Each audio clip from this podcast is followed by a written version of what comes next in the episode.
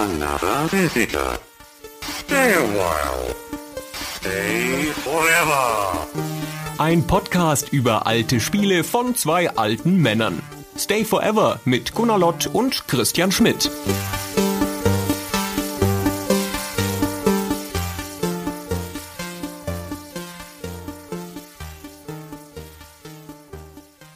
Christian, überraschend stellt sich dir ein Podcast-Diskutant entgegen. Er äußert eine absurde These. Willst du A zustimmen oder B kämpfen?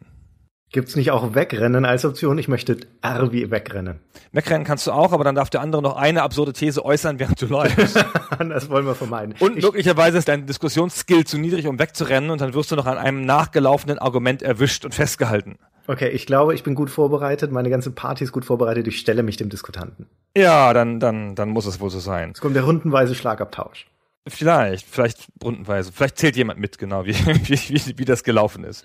Äh, vielleicht sprechen wir auch einfach ein bisschen. Mal gucken. Schauen wir mal. Bist du der Podcast-Diskutant? Ja, natürlich. Hm, dann ist es leichtes Spiel. Das ist ja so wie mit einer Level 30 Party in einem Hobbit gegenüberzustehen. Eigentlich ist es so, als wärst du mit einer verwundeten Party auf dieses eine Feld gelaufen, wo du 99, 99, 99 und nochmal 99 Barbaren triffst. Ja, zumindest das passt mit dem Barbaren, aber es ist ja nur einer. Ja, aber es fühlt sich so an, als wären es 99 plus 99 plus 99 plus 99. genau, richtig. Wo man zum Grinden hingeht, weil der Kampf so einfach ist, dass man einfach immer wieder und wieder und wieder macht. Ich entsinne mich daran, dass der Kampf ziemlich schwierig war mit den 99 plus 99 plus 99 Barbaren. Das stimmt, der war ziemlich schwierig. Ja, das musst du erstmal schaffen. Aber wenn du es einmal geschafft hast, kannst du immer wieder hingehen. Gibt's gute XP. Das ist toll, ja, genau. Mhm. So, wir sprechen über Bard's Tale. Wir sind schon mittendrin, Bard's Tale. Genau. Ich fange gleich mit einem riesigen, großen, geheimen Geständnis an. Bard's Tale war mein erstes Rollenspiel, wenn mich meine Erinnerung nicht trügt. Aber es war eine sehr kurze Erfahrung, weil ich habe das auf dem C64 gespielt, beziehungsweise nicht mal richtig ich, weil ich hatte ja keinen, sondern mein Freund Michael. Und er hat Bard's Tale gespielt und ich habe quasi mitgespielt, zugeschaut. Wir sind nie weit gekommen. Es war eine einsame Diskette, kein Handbuch dabei, keine Stadtkarte von Scarbrell. Wir sind ein bisschen rumgelaufen, es kamen Monsterhorden, sie haben uns kaputt gekloppt. Irgendwann war der Spaß vorbei und wir haben es wieder aufgehört. Und erst Jahre später, da hatte ich dann zu Hause einen PC stehen, einen 386er, irgendwo im Wühltisch lag eine Packung von Bard's Tale 2, The Destiny Night, und dann habe ich das nochmal als Jugendlicher versucht zu spielen. Habe mich richtig versucht reinzubeißen, so mit Kartenzeichen und allen, und bin nie über das erste Dungeon hinausgekommen. Wow. Das ist meine Bard's Tale-Erfahrung. So, schön, dass wir drüber geredet haben. Jetzt du. Mein erstes Rollenspiel weiß ich nicht mehr, aber ich glaube, es war Gateway to Upshy. Mhm. Ja, das kennst du nicht mal. Das könnte jetzt, wo ich drüber nachdenke, wir haben am C64 auch Ultima 2 gespielt. Aber ich glaube nach Bard's Tale erst.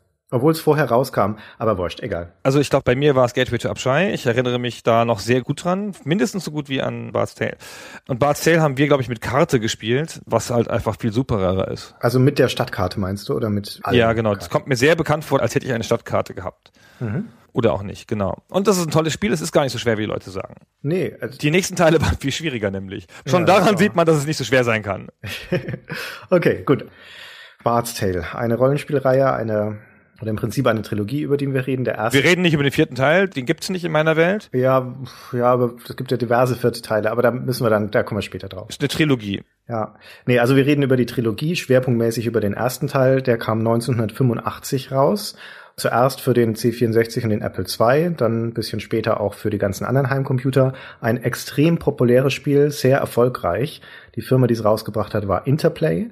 Und das war mit eines der frühen Computerrollenspiele, die dann dieses Genre ich will nicht sagen begründet haben, aber zumindest den Grundstein dafür mitgelegt haben, dass es zu späterer großer Blüte gewachsen ist. Und es hat exemplarisch viele von den Sachen vorgeführt oder aufgelegt oder angestoßen, die man später immer wieder gefunden hat die sechsköpfige Party, die natürlich aus D&D kommt, wie da überhaupt das ganze Rollenspielsystem ja sehr an D&D angelehnt ist. Mhm. Aber auch diese Art, das einzuleiten, wir haben das eben so ein bisschen parodiert mit diesem, du triffst in der Wildnis sieben Monster, was willst du tun? Immer so mit so einem lustigen Textchen so, ne? Fünf Zwerge springen aus dem Schatten, was willst du tun? Kämpfen oder weglaufen. Das ist ja schon fast sprichwörtlich geworden, ja. Und es folgte dann immer dieser eine Satz, der legendäre Satz, Will your stalwart band fight or run? Und ich wusste gar nicht, was Stalwart heißt die ganze Zeit. Ich wusste es auch nicht. Ich musste es extra nachschlagen. Tatsächlich heißt es wohl tapfer. Aber genau. ich wusste es vorher nicht. Genau, das ist ein altmodisches Wort für tapfer. Also will deine tapfere Gruppe kämpfen oder wegrennen. Und wenn man das googelt, Stalwart Band, dann kommt als der erste Google-Treffer unsere Shop-Seite, wo man ein T-Shirt damit kaufen kann. Nicht schlecht, ne? Nicht schlecht, ne? Und da steht auch einer von diesen Sätzen, die du gerade geschildert hast. You face death itself in the form of one hobbit. Das war wirklich alles sehr lustig. Manchmal ein bisschen unfreiwillig komisch dann, ja. oh ja. Das war ja überhaupt unfreiwillig komisch an vielen Stellen. Na, überhaupt hat das komischen Text na, übrigens. Na, finde ja. ich. Also ich finde der Packungstext habe ich jetzt nicht mehr so ganz genau in Erinnerung, aber auch die ganze Story ist so ein bisschen komisch. Und lass mal ganz kurz diesen Hintergrund erzählen. Mhm. Das spielt nämlich in Skara Bray. Ja. Bray. Was ein irritierender Name ist, weil damals war ich ja Student, als ich das gespielt habe, glaube ich, oder so, und wusste schon, dass Bray eine Stadt in, in Schottland ist, also so eine altertümliche Stadt, die man archäologisch wieder ausgefunden hat. So eine Steinzeit, neolithische Siedlung oder sowas, oder? Neolithische 3000 vor Christi Ja. und so. Irritierend, so eine Fantasy-Stadt zu nennen, wo man sich ja sonst immer so lustige Namen für ausdenkt, so. Hat mich schon mal echt minimal irritiert. Und hier hat der böse Zauberer Manga übernommen. Und Ja. zwar unter anderem, indem er die Landschaft drumherum vereist hat mit einem Spruch. Und dann ist es nur noch Schnee draußen und so. Da fragt man sich ja mal ehrlich gesagt, warum? Warum machen Leute das? Und Warum denn nicht? Jetzt auch mal ehrlich, das ist ja keine Superstadt. Ja, das ist ja nicht die Hauptstadt des Reiches. Das ist so eine B-Stadt, irgendwo hinten rechts, so wie Erlangen. Mhm. Und dann geht da da jemand hin und sagt, so, ist jetzt meine und ihr müsst alle nach Hause gehen und hier ist der Zauber. Pam! Riesen Gigantozauber muss massenhaft Energie gekostet haben, magische Energie, Dämonen gechannelt und alles mögliche, um so eine kleine Stadt einzuschließen. Und warum? Er macht ja nichts mit der Stadt. Er sitzt dann da und lässt da Monster rumlaufen. Naja, irgendwo musst du ja anfangen. Ja? Er hat vermutlich die Geschichte der Bösewichte studiert und festgestellt, dass viele zu schnell zu viel wollten, immer gleich Weltherrschaft, das ganze Universum zerstören oder sonst was. Warum nicht mal in so einem öden Nest anfangen, einfach mal ein bisschen einschneiden, dann hast du da deine Experimentierwiese, kannst ein paar Monster rumlaufen lassen, mal schauen, die ersten Heldengruppen niedermetzeln und sowas. Finde ich eigentlich ganz clever. Aber es ist ja auch nichts los da. Das habe ich eh nie verstanden mit diesen dunklen Herrschern und so. Ist doch ziemlich cool, sagen wir mal, jetzt so eine Stadt wie Nürnberg zu übernehmen und die im Wesentlichen so zu lassen. Nur halt so ein bisschen Schreckensregime und dann da irgendwie von profitieren, dass einen die ganzen normalen Leute fürchten. Aber wenn da gar keine normalen Leute mehr sind, außer drei Typen in der Heldengruppe, die dich hassen und komischerweise ein paar örtlichen Ladenbesitzern, die aus irgendwelchen Gründen geblieben sind, die keiner versteht, welchen Sinn hat denn das? Das macht doch keinen Spaß. Kannst dich nicht die ganze Zeit mit den Orks unterhalten. Naja, entweder hat das vielleicht dann doch nicht so unter Kontrolle, wie er das dachte, ne? Dann laufen die ganzen Orks und Barbaren und sowas dann einfach durch die Stadt und machen alles kaputt. Aber wie du schon sagtest, die örtliche Ökonomie scheint ja noch zu funktionieren. Ja, die Tempel haben offen, die Wirtshäuser, die Läden, die zwei, die es gibt, haben alle noch offen. Und es gibt diese eine Abenteurergilde, die der Ausgangspunkt von diesem Spiel ist, wo wir als Spieler dann auch quasi manifestieren, unsere Party zusammenbauen. Ich stelle mir das vor wie eine Art großes Gasthaus, in dem jede Menge Juniorhelden rumsitzen und dann sagst du, du, du, du und du, ihr kommt mit, wir gehen raus und hauen einen Manga um. Und dann machst du das. Genau. Und es gibt ja keine richtigen Helden mehr, nur noch so B-Helden. Ja, genau. Also so ist ja auch so, ne? Ja, sind nur noch wir so. Barden, die noch nicht mal das Trinken gelernt haben und solche Leute. Ich will aber noch ganz kurz einen Satz zur Vorgeschichte verlieren, weil nämlich das Spiel fängt ja an, sehr schön sogar, mit einem Intro, wo ein Barde ein Lied singt. Der Text läuft so durch, wie bei einer Karaoke-Maschine. Und der Barde ist da sehr hübsch animiert, in unterschiedlich großer Farbintensität, je nach, nach Version, auf der man das sieht. Sp- spielt die Lute und singt dabei. Und er singt die folgenden Worte, die ich kurz zitieren möchte. The song I sing will tell the tale of a cold and wintry day. Ist die erste Strophe. Sehr schön, aber a wintry day? Ist das das richtige Metapher, um einen Schneesturm zu beschreiben, der eine Stadt abschneidet? Es war ein winterlicher Tag.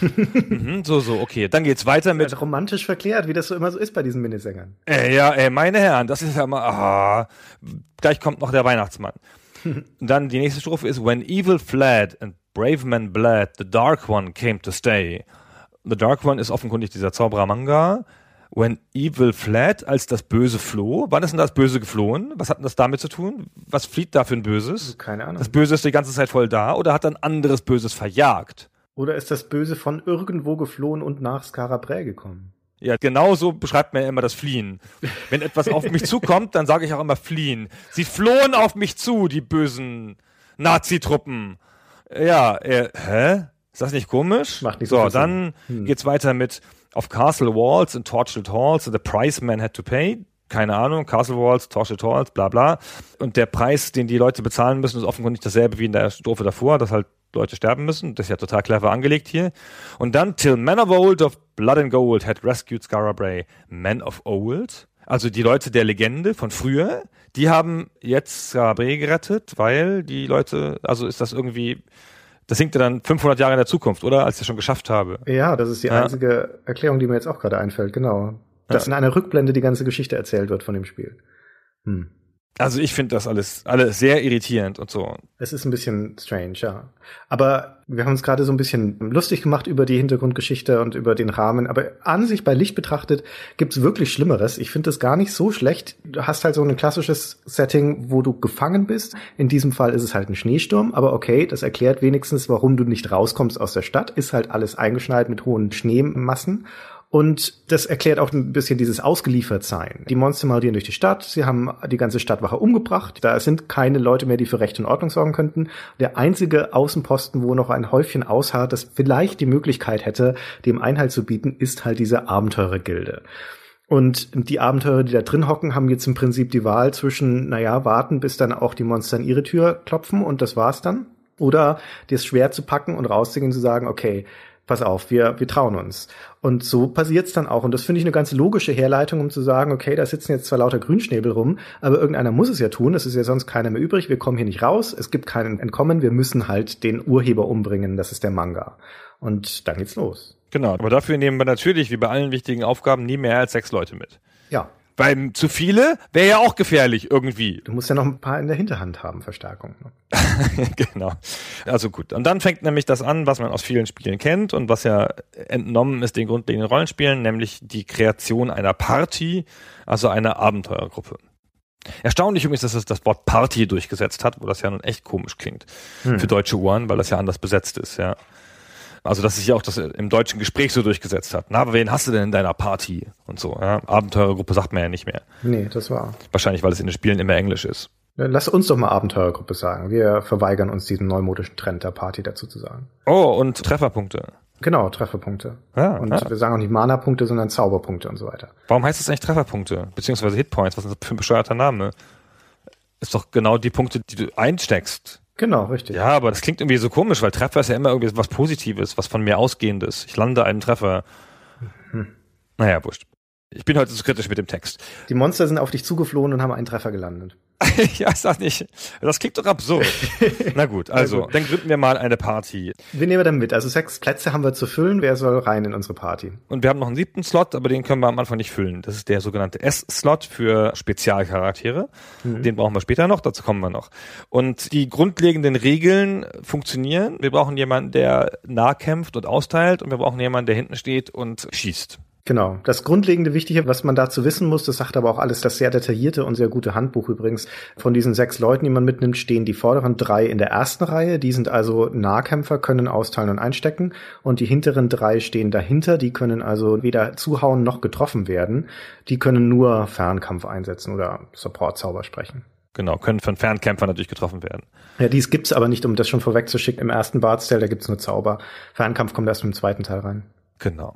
Also, und dann äh, stellen wir in die erste Reihe natürlich Kämpfer und in die zweite Gruppe natürlich Magier. So, das ist erstmal als Theorie. Und einen Dieb, den es überall gibt, nehmen wir wie in jedem Spiel natürlich nicht mit, weil wir nicht bescheuert sind. es hat ja noch nie in irgendeinem Spiel hat der Dieb Sinn gemacht, ist mein Gefühl. Ich habe eine lange Tradition des Diebe nicht mitnehmens und bin damit nie schlecht gefahren. Also, für die erste Reihe gibt es Kämpfer und Paladine und Mönche und vielleicht den Barden, der so ein bisschen dazwischen allem steht. Einen Barden muss man mitnehmen, sonst kann man das Spiel nicht lösen. Hm. Der Mönch und der Bade sind die ungewöhnlichen Charaktere in dieser Auswahl. Ein Mönch passt jetzt nicht so in dieses klassische Fantasy-Setting rein. Das, das ist so ein fernöstlicher Kampfmönch im Prinzip. Ja, der kämpft dann nur mit Füßen und Händen und hat auch keine Rüstung an und sowas. Ist der beste Kämpfer im Spiel, also nehmen wir auf jeden Fall mindestens einen mit, gern auch zwei.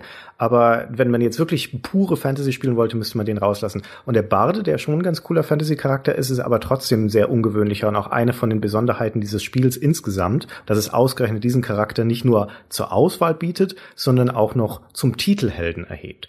Wie du gerade schon gesagt hast, man braucht ihn auch unbedingt Nicht nur deswegen, weil er in der Story relevant wird, also weil er für ein Rätsel gebraucht wird im Laufe der Geschichte, sondern auch deswegen, weil er einfach ein sensationell guter Charakter ist. Also du möchtest auf jeden Fall einen in deiner Gruppe haben. Ah, siehste, Alarm. Hm. Den kann man ganz gut mitnehmen und den kann man theoretisch auch in beide Reihen stellen. Der hat relativ viel Trefferpunkte und kann gut in der ersten Reihe stehen. Man kann ihn als, es gibt kein deutsches Wort für Tank. Nee. Scheiße. Hm. Also man kann ihn als ähm, äh, Damage, ah, ähm, Schaden. Als Schwamm. Als Schwamm, genau. Man kann ihn als Schadenschwamm nutzen. Dafür geht er ganz gut und man kann aber auch aus der zweiten Reihe mit ihm Fernzauber machen, wenn er halt die entsprechenden Sachen dafür hat. Und er kann auch einfach Sprüche, Buffs, ah oh, fuck, ey, das geht doch, gibt doch keine deutschen Wörter dafür. Was soll man denn machen? Also er kann auch Buffs und Debuffs machen. So. Ja, wir geben es auf mit dem Verzicht auf englische Wörter. Der ist ein, eigentlich ist er ein Support-Charakter, wenn man jetzt vom modernen Rollenspiel reden würde. Damals gab es diese Begrifflichkeiten noch nicht. Aber die Lieder, die er singt, wirken in allererster Linie auf die eigene Gruppe. Oder wenn er sie auf Gegner spricht als Debuffs, dann wirken sie in der Regel schwächend auf Gegnergruppen ein. Und es sind also gleich immer Gruppenzauber, was ihn allein schon mächtig macht. Und dazu, wie du schon sagtest, ist er auch noch ein ganz passabler Kämpfer. Insbesondere deswegen, weil er wahnsinnig viele Hitpoints im Laufe des Spiels ansammelt und man ihn also echt gut nach vorne stellen kann. Das ist die Metapher für Trinkfestigkeit. Das kann schon sein, er hat so einen dicken ah. Bauch. Ja, das glaube ich auch. Und er hat am Anfang das Firehorn dabei. Wenn du die Starterparty spielst. Die Starter genau, wenn du dieses A-Team spielst, das schon vorgefertigt ist, dann hat er ein Feuerhorn dabei das zu dem Zeitpunkt unfassbar mächtig ist, weil es Flächenschaden macht und 40 ja. Punkte Schaden anrichtet oder so. Das ist halt echt enorm bei Monstern, die drei Trefferpunkte haben. Traditionell, wenn man das nicht weiß, macht man das, macht das dreimal, dann verschwindet das Feuerhorn und man findet dann raus, im Nachhinein, ach, das hat ja nur eine begrenzte Zahl von Ladungen. hm, jetzt habe ich eine der mächtigen Waffen, die ich gut brauchen könnte, verschwendet auf äh, Zwerge und Genome und Ameisen. Und Skelette. Ja, genau, ja. voll blöd. Gut, aber das ist ja nur in dem vorgefertigten Team. So, also der Barde, tatsächlich ein sehr besonderer Charakter, muss man auf jeden Fall mitnehmen. Der mhm. Mönch ist der beste Kämpfer. Der Mönch passt insofern schon rein, weil das Bard's Tale schon ein Konglomerat von verschiedensten Fantasy-Klischees auch ist, so. Richtig. Also das nimmt dich nicht so ernst, in irgendwie da eine grundlegende Kultur anzunehmen. Man findet auch irgendwie im Spiel dann Samurai-Statuen und gegen die kann man kämpfen und dann kämpft man gegen Samurai. Mhm. Der jetzt ja auch nicht überall reinpasst in eine Mythologie, in der es noch Barbaren gibt, die es natürlich auch gibt wie ich schon sagte. Ja, Ninjas findest du auch als Gegner. Also genau. Also der fernöstliche Schlag von Rollenspiel-Klischees fließt auch mit ein. Stimmt schon. Genau, das gibt's schon auch, genau. Und dann gibt es für die erste Reihe, da sind wir ja noch den Kämpfer und den Paladin. Der Paladin ist auch bekannt jetzt mittlerweile ja aus allen möglichen Spielen. Das ist immer der, der so noch so einen göttlichen Aspekt hat, so was religiöses so. In diesem Spiel ist der magieresistent und dann gibt's noch den Kämpfer, den Warrior, der wie in jedem Spiel auch nichts Besonderes kann, außer dass er ein guter Tank ist und jede Art von Ausrüstung benutzen kann. Das ist auch eine Konvention, die ist in jedem Spiel gleich. Die auch, glaube ich, auch in D&D schon so. Ich glaube auch. Die normalen Kämpfer, die Fighter hießen sie bei D&D, hatten keine Einschränkungen bei irgendwas. Ja, und dann gibt's, wenn wir zur hinteren Reihe kommen, wie gesagt, es gibt keine Fernkämpfer. Deswegen, und der Hunter noch, Entschuldigung. Der Hunter ist noch erste Reihe, oder? Der ist noch erste Reihe, genau. Obwohl man normalerweise sagen würde, ach, das ist doch bestimmt ein Bogenschütze. Nee, ist er nicht. In diesem Fall ist es auch ein Nahkämpfer, dessen Spezialfähigkeit ist, dass er Critical Hits austeilen kann, also Treffer, die auf einen Schlag töten, was ganz nützlich ist, aber trotzdem würde ich im ersten Spiel keinen mitnehmen. Macht man nicht. Nee, genau. Und dann die beiden Mittelcharakter sind der Dieb und der Barde. Der Dieb kann sich verstecken und kann dann in einer Runde lang nicht angegriffen werden. Das ist total super. Hm. und er kann Fallen entschärfen. Die kann mich mal. Auch das, wie in jedem anderen Rollenspiel auch, kann man auch noch auf andere Weisen rauskriegen. Richtig. Türen muss man eh nicht öffnen, also brauchst du nicht. Genau. Und der Bade, das hat man schon gesagt. Ja. Und dann kommen die vier Magiecharaktere, aus denen man auswählen kann. Und mhm. da müssen wir jetzt mal wenigstens zwei, drei mitnehmen. Da gibt es die Magicians, die Conjurer, die Sorcerer und die Wizards. Ja, wobei du zum Anfang nur Magician und Conjurer Auswahl hast. Genau. Die anderen beiden sind der einzige Fall im Spiel, wo Klassen nicht von Anfang an zugänglich sind. Das sind Prestige-Klassen, würde man sagen, mit D&D. Also du kannst deine Magier dann später im Spiel weiterentwickeln zu Sorcerern und dann noch weiter zu Wizards. Genau, das ist ein Teil des Levelaufstiegs, sozusagen. Ja, genau. Ja, genau. Allein die Tatsache, dass das nur für Magier möglich ist, dieses Aufsteigen in neue Klassen und damit auch Lernen von neuen Sprüchen, zeigt schon, dass der Fokus des Spiels offensichtlich deutlich auf Magie verschoben ist im Vergleich zu den Nahkämpfern. Die Magier sind auch eindeutig die stärksten Charaktere im Spiel, mit Abstand die stärksten Charaktere im Spiel. Und wenn sie nicht so zerbrechlich wären, bräuchtest du überhaupt keine Nahkämpfer mitzunehmen, zumindest nicht später im Spiel sondern können es alles mit Magie niederbrechen. Aber weil sie in der ersten Reihe dann doch relativ schnell dahin siechen, muss man halt noch drei andere Typen davor stellen. Das klassische System, das ist auch damals schon so gewesen, wie es heute auch noch so ist, ne? Die Glaskanone, der starke Magier, der aber im Nahkampf anfällig ist. Das sind alles die grundlegenden Konventionen aus D&D, die sich halt bis heute überall hin erhalten haben. Und die kommen hier auch relativ pur zum Tragen. Das Spiel nimmt ja noch andere Sachen von D&D, die Rüstungsklasse und solche Sachen. Also originell ist es nicht in dieser Hinsicht, das ist schon richtig. D&D ist eine große Inspiration, aber auch in der Tradition der Computerrollenspiele gibt es Vorläufer. Und warum sprechen wir überhaupt so lang und so ausführlich von relativ banalen Klassen? Ich meine, alles, was wir jetzt aufgezählt haben, vielleicht mit Ausnahme des Barden, sind ziemliche Rollenspielstandards. Aber allein die Tatsache, dass man aus vergleichsweise vielen Klassen auswählen kann, dazu auch noch ein paar Rassen, die aber keine große Auswirkung haben, ist schon eine gewisse Neuigkeit, weil das weist über das hinaus, hinaus, was man vorher in Rollenspielen gesehen hat. Und vor allen Dingen weist es über ein Spiel hinaus, das das ganz eindeutige Vorbild von Bard's Tale ist, und das ist Wizardry. Wizardry ist die Serie, die Computerrollenspieler vielleicht mit Temple und Abschei zusammen wirklich die Grundlage gelegt hat. Na? Und der Urvater von den Rollenspielen war. Wizardry 1 kam im Jahr 1981, also vier Jahre vor Bard's Tale. Und dann kamen in schneller Folge der zweite und dritte Teil. Also die Wizardry-Reihe gemeinsam mit der Ultima-Reihe sind die beiden großen urväterlichen Rollenspielreihen, die lange weitergewirkt haben, die viele Leute kennen. Und für Wizardry zumindest, was also wirklich der klare Vorgänger und das Vorbild für Bard's Tale war, kam dann nach 1983, nach dem dritten Teil, eine Lücke.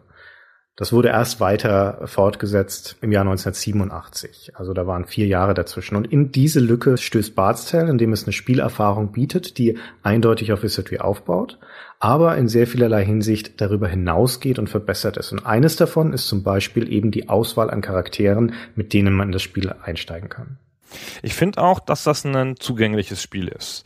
Ja. Damals war mir das nicht so klar, aber jetzt im Nachhinein habe ich immer ein bisschen gedacht, auch gerade wenn man, Wizardry kenne ich nicht so gut, aber gerade wenn man auch Ultima kennt und so, das ist jetzt eher so das Spiel für die Masse. Ja, dieses Ultima mit dem gigantischen Überbau und so und ähm, dies hier eher so relativ straightforward, alle Klischees mitgenommen, weißt du, Ninjas noch reingeworfen, zack, zack. Auch wirklich ein klares, nachvollziehbares Setting. Das ist ja auch eine Stärke, diese Reduktion, wie du schon sagst, auf Scarabray. Und dass da halt drumherum Schnee ist, du weißt halt, hier ist Schluss. Das ist aber mein Spielfeld, hier kann ich alles erforschen.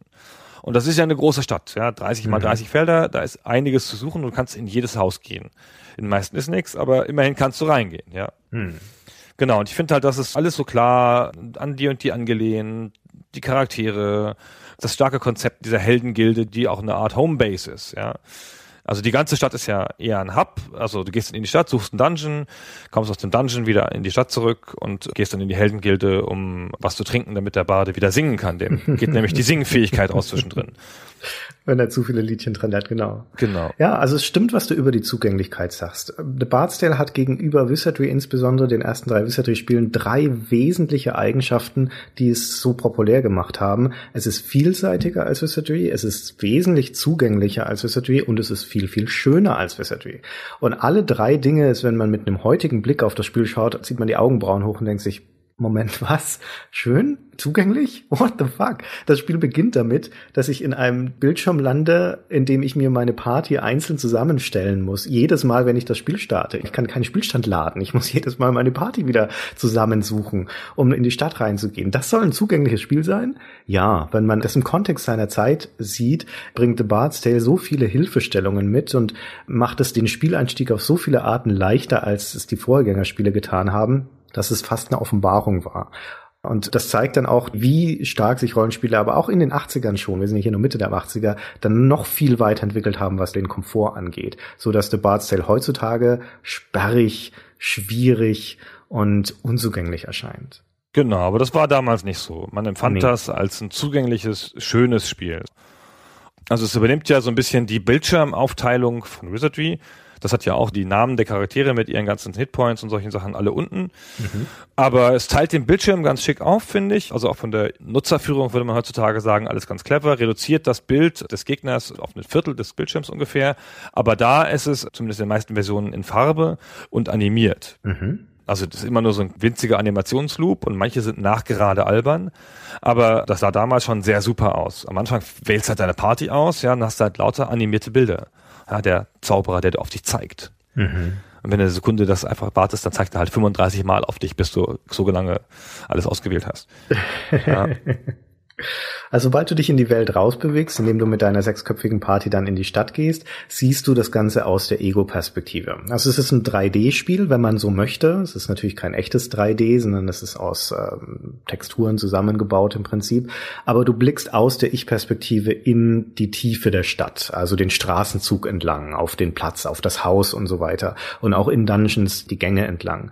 Und du siehst nie aus irgendeiner anderen Perspektive auf das Spiel. Es gibt nicht wie in Ultima auf der Weltkarte eine Draufsicht, sondern alles bleibt immer in dieser Ego-Perspektive und du bewegst dich Schritt für Schritt in 90 Grad Schritten durch die Welt. So wie bei Wizardry auch und so wie bei Ultima auch in den Dungeons. Das heißt, das ist einfach die Standardperspektive für Rollenspiele dieser Zeit, die man auch in The Bard's Tale findet. Genau. Die Dungeons aus Ultima sind Bard's Tale quasi.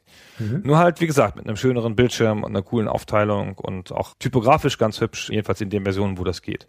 Ja, es ist ganz normal in dieser Zeit, dass du relativ viel Platz des Bildschirms verschwendest für Startungsanzeigen und die mhm. eigentliche Orientierung in der Welt, wie du schon sagtest, nicht mal ein Viertel des Bildschirms einnimmt. Und das ist okay und es reicht auch, um sich in der Welt zu orientieren. Es wird dann sukzessive in dieser Art von Spiele, nicht unbedingt in Bard's Tale, aber in dieser Art von Spiele immer größer, diese Darstellung der Welt, bis wir dann irgendwann bei kompletten 3D-Spielen wie Ultima Underworld sind, die ganz logisch im Prinzip den gesamten Bildschirm dann oder einen großen Teil des Bildschirms zumindest nutzen, um die 3D-Welt darzustellen. Genau, aber da findet ja auch das Spiel in der Welt statt und hier genau. findet das Spiel ja da ehrlich gesagt nicht statt. Ja, das ist ja nur eine einfache Symbolik, um dir ungefähr einen Hinweis zu geben. Du siehst ja zum Beispiel das ist ein auch, Guckloch. Ja, es ist ja nicht mal ein Guckloch. Es ist ja eigentlich nur eine Art von simpler Visualisierung einer Karte. Ja. Eigentlich bewegst du dich über eine Karte, die sie dir nicht zeigen. Und es zeigt dir so ungefähr, wie diese Karte aussieht. Aber du siehst ja zum Beispiel die Gegner nicht. Du gehst ja durch eine leere Welt, in der du nie jemanden siehst und dann hält das Spiel an auf irgendeinem beliebigen Feld, wie auch in Final Fantasy oder so, und mhm. sagt, jetzt hat dich jemand angegriffen. Ja, ja, das stimmt. Ich fand das von damals eine minimal frustrierende Erfahrung, dieses, ich laufe auch relativ schnell mit Tastatur nach vorne drücken und so, so eine Straße lang und dann zack, werde ich angehalten und auf dem nächsten Schritt wieder und so.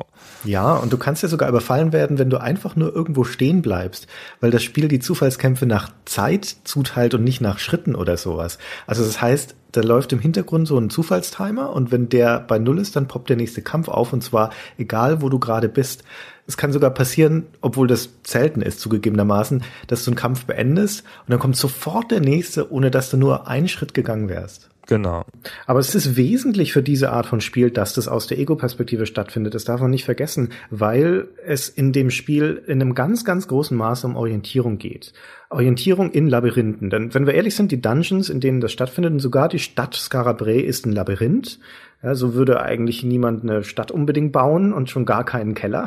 ja, also total bescheuert. Nichts in diesen Kellern oder Kerkern oder, oder, wie auch immer gibt Sinn. Es sind halt Labyrinthe. Und eine Orientierung in einem Labyrinth, auf das man draufschaut, ist wesentlich einfacher als eine Orientierung in einem Labyrinth, in dem man drin ist. Das wird jeder nachvollziehen können, der schon mal in so einem Heckenlabyrinth rumgelaufen ist. Und genau so ist es in The Bard's Tale auch. Und die wesentliche Herausforderung des Spiels ist noch nicht mal unbedingt die Kämpfe zu schlagen. Es ist auch nicht mal unbedingt die Rätsel zu lösen, die eh zu einem sehr untergeordneten Maß in dem Spiel drin sind, im ersten Teil zumindest. Das kannst du an zwei Händen abzählen, die Rätsel, die im ersten Barts Teil drin sind. Die wesentliche Herausforderung des Spiels ist, überhaupt den Weg durch diese Welt zu finden. Genau, und das Spiel setzt da voll drauf. Alle Tricks, ganz viele Sachen von denen, die einem auch in Erinnerung geblieben sind, wenn man mit Barts Tale Veteranen spricht, beziehen sich alle auf die ganzen Sachen, die das Spiel mit Bewegung und Orientierung macht. Es macht einen Haufen Sachen damit. Also den ersten minimalen Vorgeschmack kriegst du schon, indem du durch die Stadt läufst, die jetzt nicht so richtig ein Dungeon ist, in dem Sinne, dass du da viel erlebst oder so. Du kannst erstmal durch die leeren Straßen laufen und die Zufallskämpfe sind relativ mild. Und dann kannst du dich immer so vor so ein Haus drehen und kannst da reingehen und ob da was drin ist oder nicht, siehst du dann. Aber es gibt halt eine Straße, die heißt The Sinister Road, die führt nach Süden und du versuchst erstmal logischerweise irgendwie die Ränder der Stadt abzugehen, um zu gucken, ob du da irgendwie raus kannst oder ob da noch was weiteres ist. Du musst ja die Dimension erstmal ermessen. Hm. Du hast ja schon eine Karte, aber du hast ja vorher nicht so ein klares Gefühl für die Dimension der Stadt. Und diese Sinister Road scheint unendlich zu sein. Ja, du läufst und läufst und läufst und sie endet nie. Da macht das Spiel nämlich das, was es später noch ein paar Mal macht wenn du einen bestimmten Punkt erreichst, nämlich da, wo die Stadt zu Ende wäre, teleportiert es dich irgendwie vier Felder zurück und dann läufst du von da weiter. Und immer wieder, so, und immer wieder. Und da hast du schon einen ersten kleinen Vorgeschmack davon. Du kannst schon ermessen, dass das eine Teleportation ist, weil wenn du dir die Gebäude merkst, die Gebäudeansichten, siehst du, dass das passiert ist und dass die Stadt nicht wirklich unendlich ist, weil sich immer dieselben vier Gebäude wiederholen. Hm. Und da siehst du, aha, solche Sachen macht das Spiel mit mir. Genau, und das kommt ja in den Dungeons dann noch häufig wieder. Aber der Trick dabei ist schon allein, dass die Orientierungspunkte fehlen. In der Stadt an sich ist es noch ein bisschen einfacher, weil es da immerhin vier unterschiedliche Fassaden für die Häuser gibt. Das heißt, da ist ein bisschen Abwechslung dabei und man kann sich noch grob an den Fassaden orientieren und zusammen mit der Geometrie oder Architektur der Stadt weißt du nach einiger Zeit einigermaßen intuitiv, auch ohne auf die Karte zu schauen, wo in der Stadt du bist, wenn du alles so 15 Mal abgelaufen bist. In den Dungeons dagegen sind die Wandgrafiken immer die gleichen. Das heißt, da fällt die reine Umgebung als Orientierungspunkt weg. Es ist nur noch die Dungeon-Architektur, also die Anordnung der Gänge, die dir da die Hilfe bietet und Türen. Türen sind die einzige Abwechslung, die in den Dungeons auftauchen.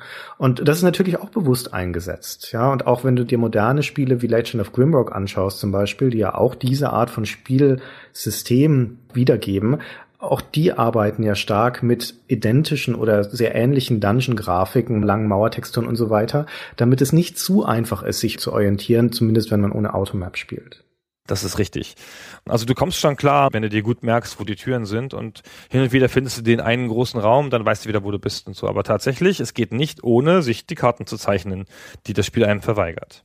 Genau, Kartenzeichnen ist ein wunderbares und wichtiges Stichwort, denn das ist die eigentliche Hauptbeschäftigung, die man in dem Spiel macht, neben seiner Heldengruppe hochgrinden, die Karten von Hand zu malen. Es gibt keine Automap in dem Spiel, also sich die Karten von Hand zu malen, die man dazu benötigt, um sich die Dungeon Level zu erschließen, zu verstehen, wie sie funktionieren und in den nächsten Teil vordringen zu können. Und es geht auch nicht anders. Ich bin kein Freund davon, vom Kartenzeichnen, aber damals habe ich das gemacht, wie alle anderen Leute auch. Natürlich klassischerweise auf Kästchenpapier, weil man checkt schon, dass das Spiel in Kästchen eingeteilt ist, schon dadurch, dass man immer nur ein Feld, ein Feld, ein Feld weitergeht. Und dadurch kann man grundsätzlich ganz gut ermessen, wo man ist. Und dann zeichnet man halt so wie im Käsekästchenspiel halt die Mauern noch ein. Und dann weiß man das ungefähr. Hm. So, was das Spiel aber macht, was wir eben so angedeutet haben, ist halt damit zu spielen, mit dem Wissen, dass der Spieler Karten zeichnet und den Spieler zu verwirren. Und ja. zwar, indem es die klassischen Sachen gibt. Es gibt Teleportationsfelder, habe ich schon gesagt. Es gibt aber ganz schlimm die Spinner. Das sind nämlich äh, Felder, die dich drehen. Und das ist ja das Schlimmste überhaupt. Das haben wir alle gehasst. So, du gehst ja. halt in den Dungeon, gehst drei Felder vor, dann dreht er dich und du guckst in die falsche Richtung. Und du denkst, du guckst nach Norden und du guckst aber nach Westen. Und dann gehst du da weiter und denkst, was ist denn hier? Die Karte stimmt doch nicht. Ah, Mann, ey. Ja. Es ist ja fast noch ein Level perfider, weil das Spiel gibt dir Handwerkszeug an die Hand, das dir dein Leben leichter machen soll. Das weiß ja, dass deine Hauptaufgabe darin bestehen wird, überhaupt erstmal die Orientierung in den Dungeons zu finden, nicht zurechtzufinden.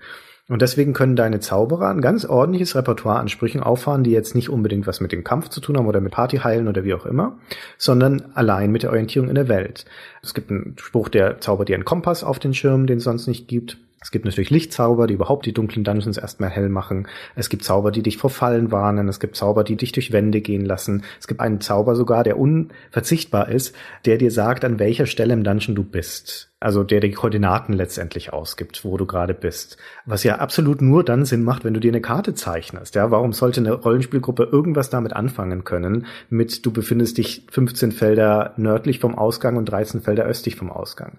Das ist ja komplett abstraktes Konzept. Das macht in dieser Welt keinen Sinn, sondern nur für den Spieler, der die Karte zeichnet. Also es gibt dir diesen ganze Repertoire an Hilfsmitteln mit und dann nimmt es sie dir wieder weg. Oder untergräbt es sie in den Dungeons dadurch, dass es dich mit den Spinnern dreht, dann funktioniert dein Kompass nicht. Dann gibt's Anti-Magie-Felder, da werden all deine Zauber ausgeschaltet. Es gibt Dunkelheitsfelder, auf denen wird dein Licht ausgeknipst. Also es spielt mit dir wie eine Katze. Das lässt sich einmal wieder kurz weglaufen und dann ist es mit der Tatze wieder drauf und hat dich am Schwanz. So eine Gemeinheit. Ja. ja. Und das ist ja Trial and Error. Das kannst du nicht irgendwie vermeiden, das kannst du nicht strategisch drum arbeiten oder so.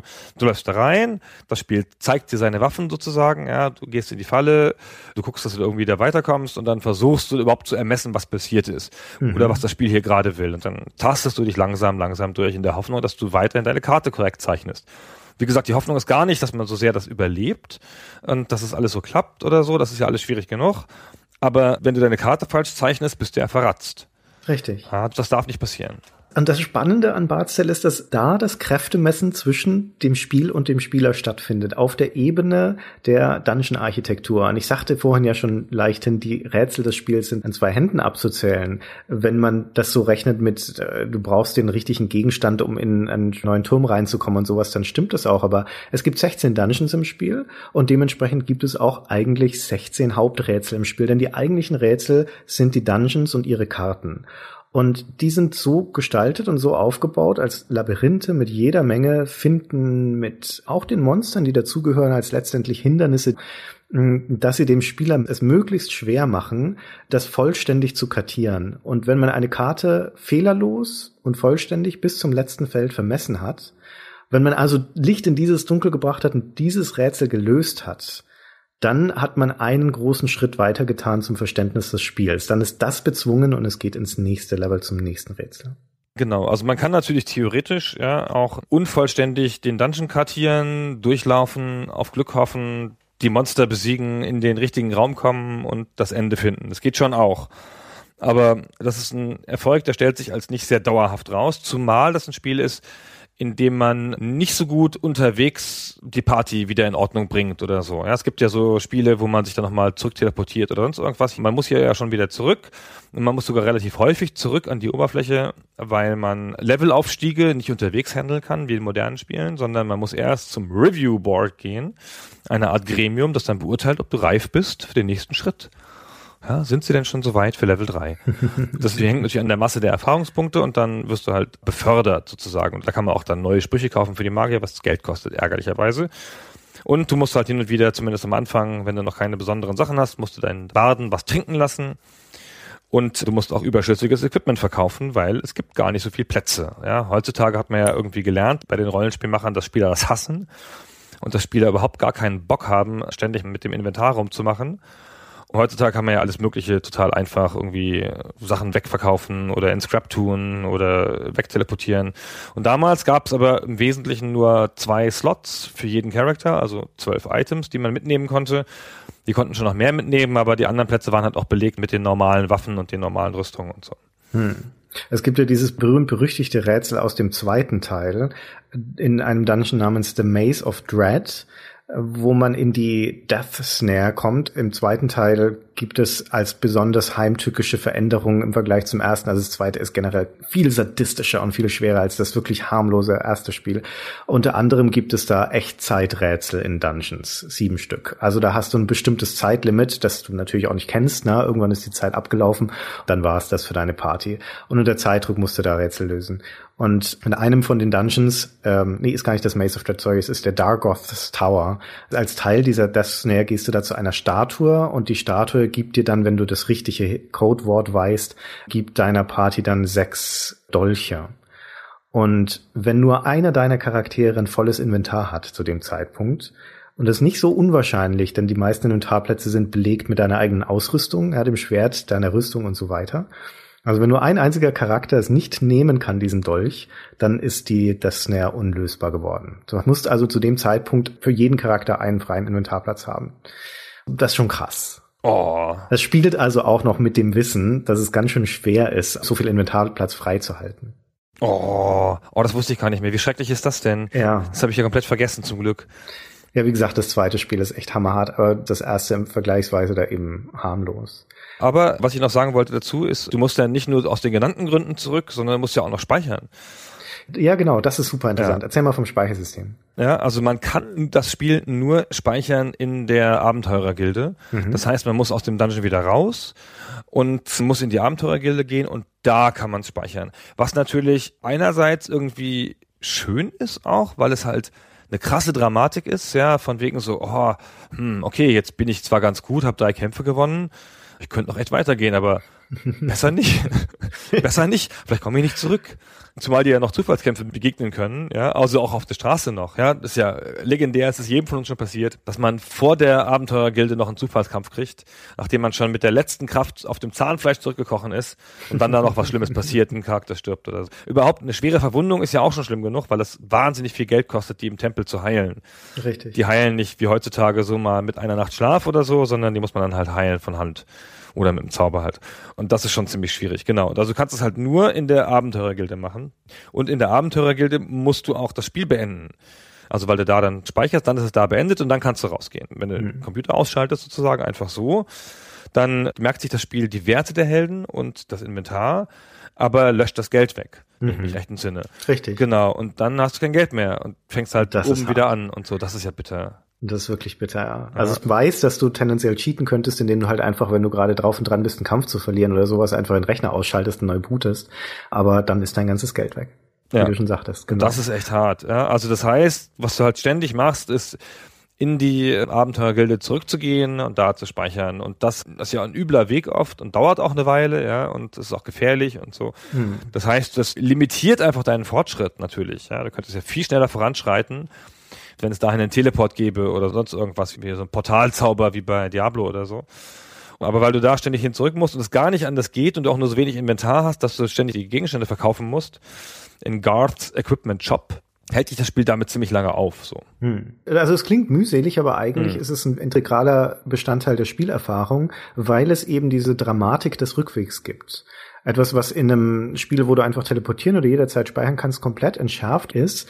Das hast du hier in besonderem Maße, wie du schon sagtest, diese Frage des ständigen Abwägens, wann ist der Punkt des Umkehrens erreicht? in einem Dungeon, wenn ich immer im Kopf haben muss, ich muss ja noch zurückkommen. Mein gesamter Spielfortschritt ist dahin, wenn ich nicht rechtzeitig zurückkehre in die Abenteurergilde. Schlimmer noch, wenn meine Helden sterben sollten, dann muss ich wahnsinnig viel Geld einsetzen, um sie wiederzubeleben. Und wie du schon sagtest, es kostet Unsummen, Charaktere zu heilen, selbst wenn sie nicht unbedingt tot sind. Zum Beispiel allein das zweite Dungeon, das ist die Kanalisation, da kommen das erste Mal Monster, die dich vergiften können, die Black Widows, also Spinnen letztendlich, ist einer meiner Charaktere vergiftet worden. Das heißt, so kontinuierlich tröpfen dann seine Lebenspunkte raus, gehen so langsam gegen Null ich natürlich sofort umgekehrt, auf dem Absatz kehrt gemacht und sofort hochgelaufen, wieder raus in Richtung Tempel, um den Typen heilen zu können, bevor er mir abkratzt. Bin mit Mühe und Not oben angekommen in den Tempel rein und die Priester schauen ihn so an und sagen dann, ja, den können wir schon heilen. 3500 Gold. Und ich so, Schluck. Schnell aufs Konto geguckt, Pool Gold, 1200. Ja, und dann bin ich planlos wieder ins Dungeon zurück, um noch schnell irgendwie Geld zu ergrinden, während die Lebenspunkte rauströpfeln beim Helden. Und dann habe ich ihm beim Sterben zugeschaut. Letztendlich, weil es halt einfach nicht anders ging. Ich hatte nicht genug Geld. Ah, es ist schon erbarmungslos auf seine Art. Also es ist schon Ja. zugänglich und auch und machbar und so, aber es ist schon in seinen Bestandteilen ziemlich erbarmungslos. Ja, und du hast natürlich später den Heilzauber für alles. Ja, aber Ja. deine Magier müssen halt so weit sein. Wie ich schon sagte, die Magier sind super wichtig. Müssen wir noch ein bisschen mehr dazu sagen. Aber das Wesentliche, um das zum Speichersystem noch schnell zu sagen, weil das ist auch eine Kuriosität des Spiels, die erstaunlich cool ist letztendlich.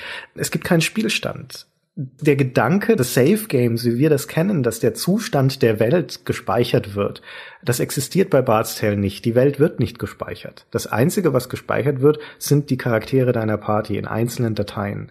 Und wenn du das Spiel wieder lädst, dann suchst du dir deine Party wieder zusammen aus diesen einzelnen Dateien. Oder du kannst zumindest die Party speichern, die Zusammenstellung. Als Gruppe, genau. Als Gruppe, Ja. genau. Du kannst aber auch andere Charaktere nehmen, ja. Es gibt überhaupt keinen Grund, warum du nicht, wenn du das Spiel wieder lädst, drei deiner Leute aus deiner Gruppe und drei andere mitnehmen solltest, ja, gerade am Anfang.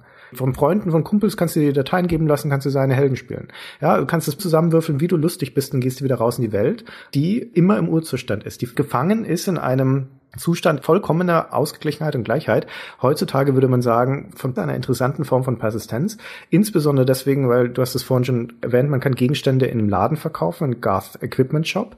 Und das ist die einzige andere Information, die vom Spiel gespeichert wird, nämlich welche Gegenstände man dort verkauft hat. Die kann man nämlich wieder zurückkaufen.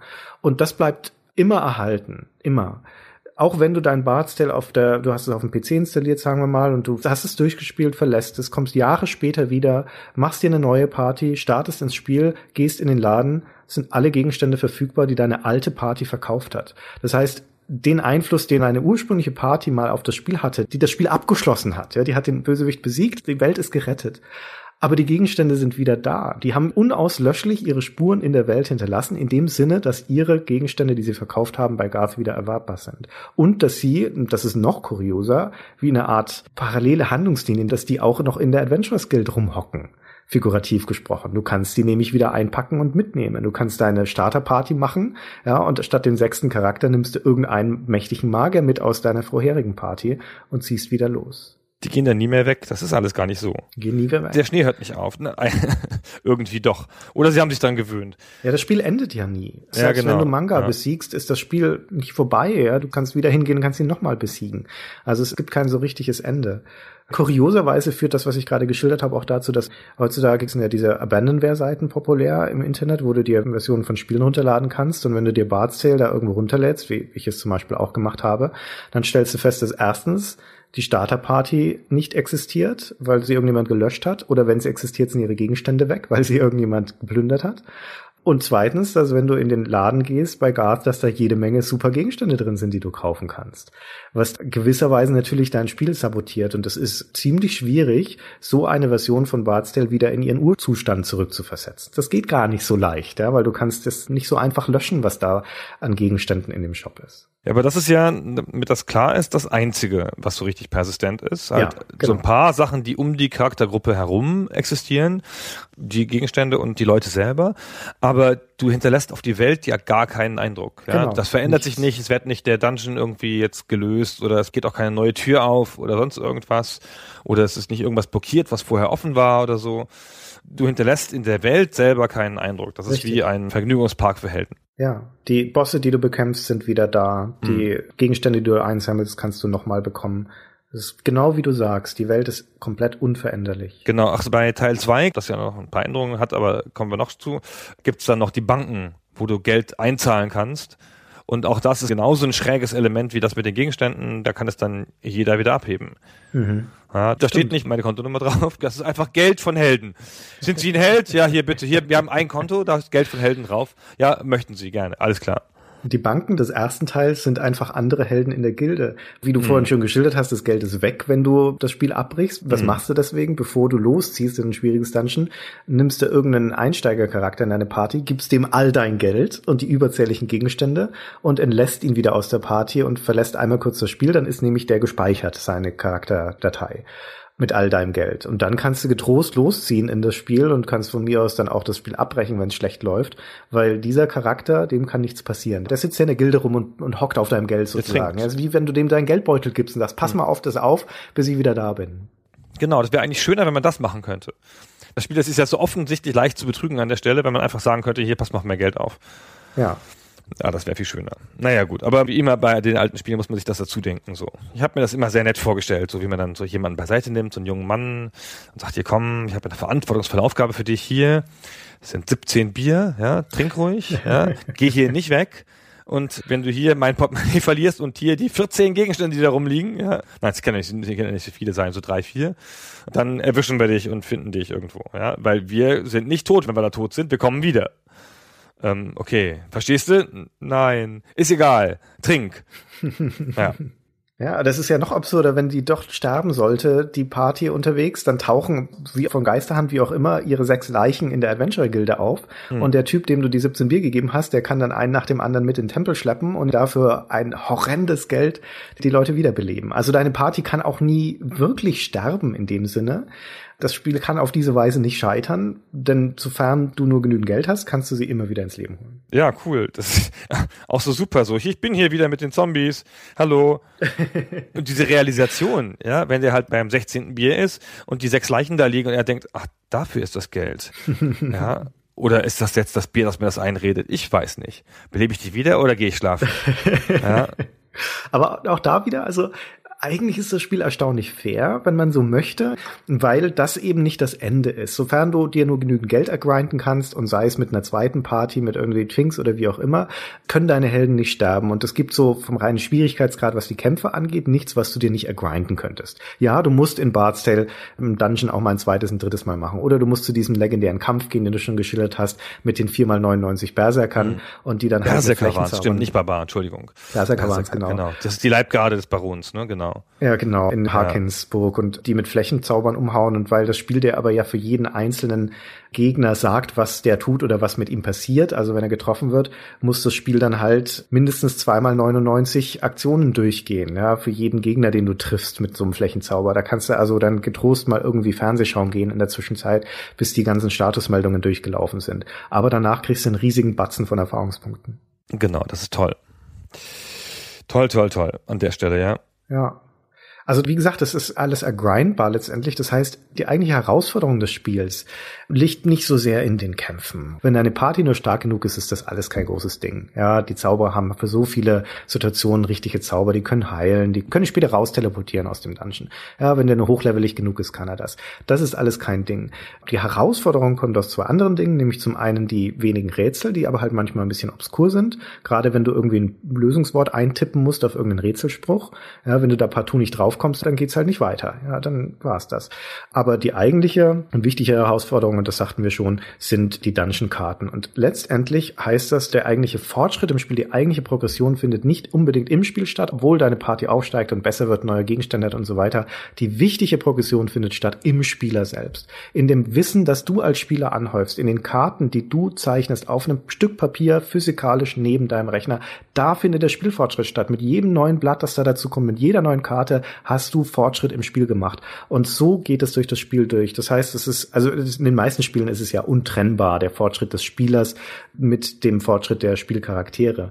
Aber der wesentliche Aspekt von Bard's Tale liegt in dem, was du als Spieler dir aneignest. Und wenn du eine zweite Partie Jahre später machst und erinnerst dich noch an das Passwort zum Beispiel für die Katakomben, kannst du da direkt hinmarschieren und kannst da gleich reingehen. Dein Wissen entscheidet. Die Charakterentwicklung ist in Rollenspielen so ein mächtiges Tool und so eine mächtige Sache, dass es ganz viele Spiele gibt, wo der Skillfortschritt des Spielers relativ gering ist. Stimmt. Na, du haust am Anfang halt mit drei Schlägen eine Ratte um und hinterher haust du halt mit drei Schlägen einen grünen Dämonen um und hinterher haust du halt mit drei Schlägen einen roten Dämonen um. Ja, also. Ja, nimm Diablo zum Beispiel. Ja. Genau, so viel ändert sich dann. Klar, da hast du ein bisschen andere Zauber, musst die ein bisschen anderes einsetzen und so, aber diese grundlegende Spielstrategie ändert sich da nicht mehr so oft so. Das heißt, du hast gar nicht so viel Fortschritt, außer so ein bisschen in der Spezialisierung. Ja, und mhm.